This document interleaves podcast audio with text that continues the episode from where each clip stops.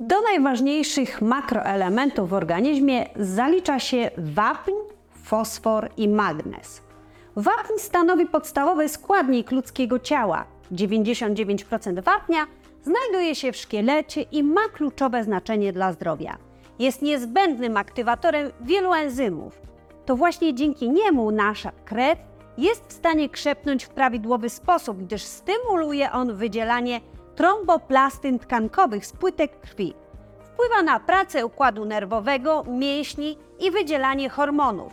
Jest niezbędny do prawidłowej pracy serca i całego układu naczyniowego. Zmniejszając przepuszczalność ścian krwionośnych, wykazuje działanie przeciwobrzękowe, przeciwwysiękowe i przeciwalergiczne, dzięki czemu sprawdza się jako środek łagodzący objawy alergii.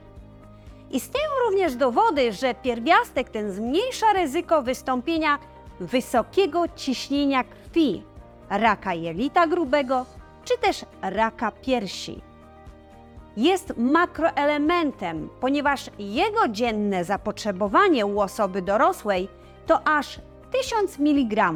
Jedynie dzieci między 9 a 18 rokiem życia i kobiety po 50 roku życia potrzebują jeszcze większej dawki. Jakie mamy źródła wapnia w żywności? Powszechnie uważa się, że mleko i jego przetwory są najbogatszym źródłem tego pierwiastka. Jednakże liczne badania zaczynają sugerować, że nie jest to jednak tak dobre źródło, jak dotychczas uważano.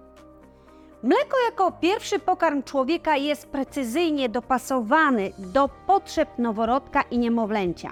Jednak u większości ludzi przed ukończeniem drugiego roku życia zanika enzym laktaza, który umożliwia trawienie laktozy zawartej w mleku.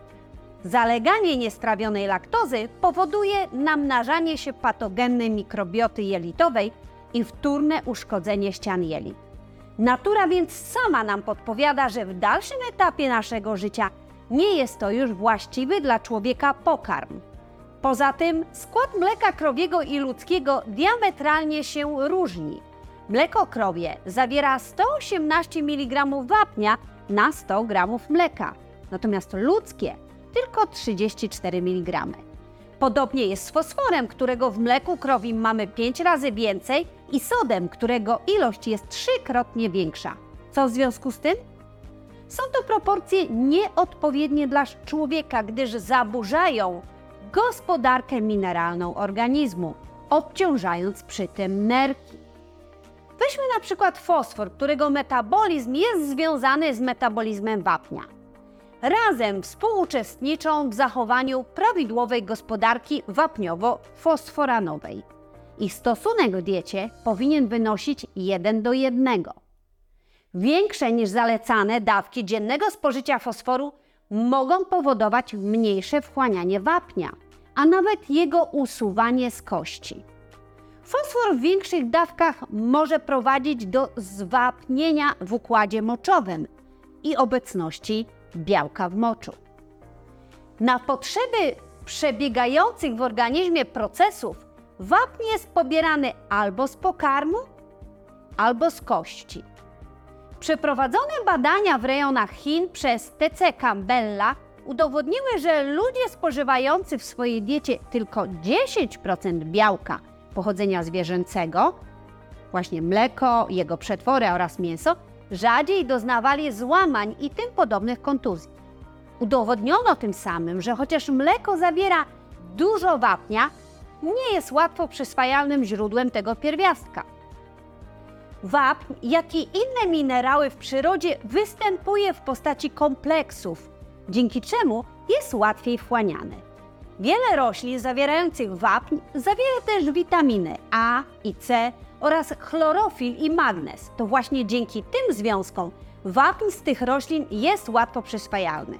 Wchłanianie wapnia znacząco zwiększa witamina D, dlatego należy dbać o jej poziom w organizmie. Obecnie rekomendowana jest już całoroczna jej suplementacja, ponieważ z dietą nie jesteśmy w stanie pokryć całkowitego zapotrzebowania, a rejon, w jakim mieszkamy i styl życia nie sprzyjają jego wystarczającej absorpcji ze słońca. Drugim związkiem po witaminie D jest magnez, mający wpływ na przyswajanie wapnia. Stosunek wapnia do magnezu powinien wynosić 2 do 1. To właśnie magnez jest odpowiedzialny za przydzielanie właściwej ilości wapnia do różnych tkanek. Magnez ułatwia wchłanianie wapnia do komórek kostnych i jednocześnie ogranicza jego przenikanie do tkanek miękkich, takich jak mięśnie, gdzie wapń jest potrzebny tylko w bardzo ograniczonych ilościach.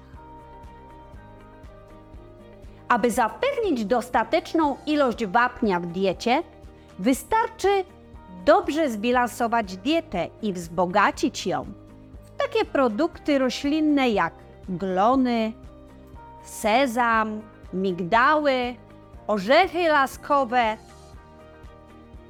szpinak, fasola biała, kapusta i wiele, wiele innych. W większości produkty te zawierają też magnez, co czyni wapń z tego źródła dobrze przyswajalnym. Mówiliśmy o tym, co pomaga wchłaniać wapń. Wspomnijmy więc też, co hamuje jego przyswajalność. Głównym czynnikiem mającym wpływ na stopień przyswojenia wapnia jest palenie papierosów, a także oddychanie zanieczyszczonym powietrzem, no i oczywiście brak ruchu. Niećwiczone mięśnie wiotczeją i stają się coraz słabsze. Podobnie do mięśni zachowują się kości. Badania pokazują, że ruch ma ogromny wpływ na gęstość i odporność na urazy. Innymi słowy, im więcej ruchu, tym mocniejsze kości.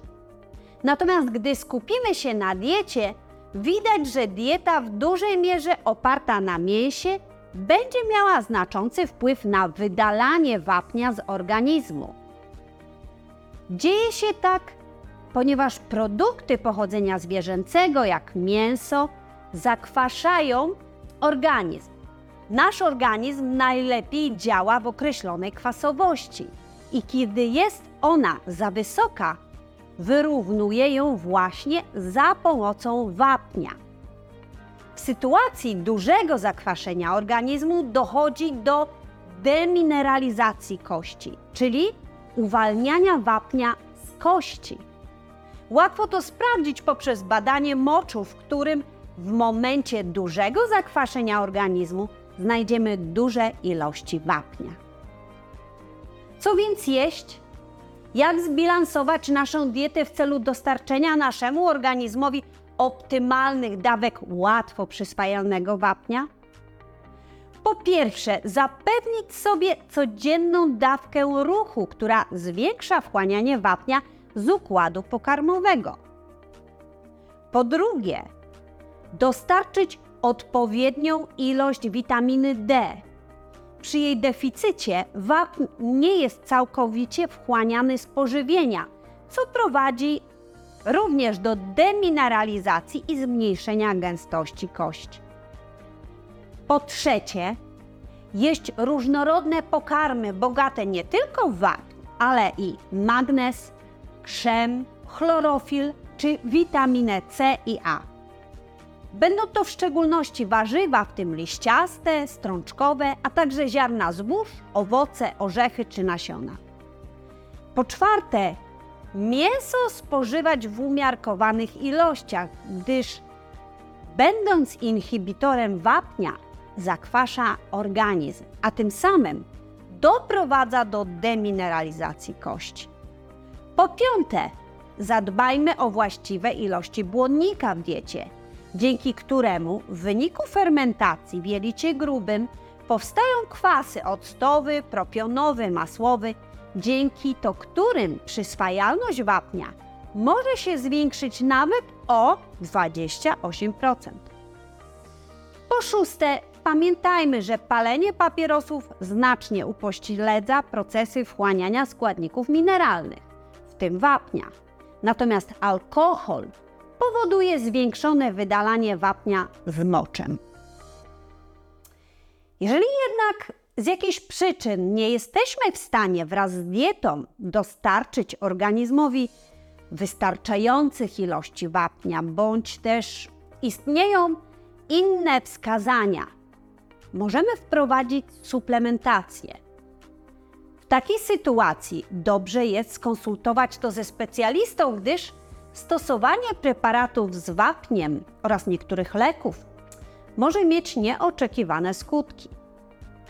Na przykład podczas równoczesnego stosowania preparatów z wapniem oraz leków przeciwrytmicznych, jak verapamil, bądź rekomendowanych w leczeniu nadciśnienia amlodypina, należy zachować szczególną ostrożność, ponieważ wapń tak wpływa na ich metabolizm, że osłabia ich działanie. Ponadto wapń może też być stosowany w przypadku zatrucia tymi lekami. Tak jak inne składniki mineralne, wapń zmniejsza też skuteczność niektórych antybiotyków, jak na przykład tetracyklina, zmniejszając ich absorpcję. Stężenie tych antybiotyków może zmniejszyć się nawet o 50%. Podobnie jest w przypadku leków przeciwdrgawkowych czy medykamentów stosowanych w chorobie Pageta. Również hormony tarczycy, takie jak lewotyroksyna, zastosowane w obecności wapnia, odnotowują osłabienie skuteczności. Jeżeli natomiast mówimy o glikozydach nasercowych, to niestety, ale wapń zwiększa toksyczność tych leków. Wapń wykazuje też interreakcje w przypadku preparatów stosowanych w leczeniu chorób układu kostnego. Mają one zdolność do wiązania żelaza i wapnia, co prowadzi do pogorszenia absorpcji tych leków. Konsekwencją długotrwałych niedoborów wapnia są różne choroby. U dzieci krzywica, u dorosłych osteomalacja, a w konsekwencji osteoporoza. Niedobory mogą się przyczyniać do zwiększonej pobudliwości organizmu, licznych zaburzeń neurologicznych, tężyczki czy też podwyższenia ciśnienia krwi. Długotrwałe niedobory mogą również doprowadzić do łysienia, chorób paznokci, zaćmy, kardiomiopatii, depresji, zmian na skórze, bólu stawów i mięśni czy pogorszenia krzepliwości krwi. Dlatego tak ważne jest, aby obserwować ewentualne objawy niedoborów i w razie czego odpowiednio zmodyfikować dietę. Jeśli nie samemu, to korzystając z porad specjalisty, do czego gorąco zachęcam. Zapraszam Państwa do siebie, do Phoenix Diet, gdzie wspólnie dobierzemy taki sposób żywienia, aby uniknąć tych wszystkich wcześniej wymienionych chorób i powikłań, a także błędów w suplementacji, jednocześnie wpływając na jak najlepsze samopoczucie. Mam nadzieję, że znalazł każdy z Państwa coś ciekawego w tym materiale. Jeśli tak, to zapraszam na kolejny film.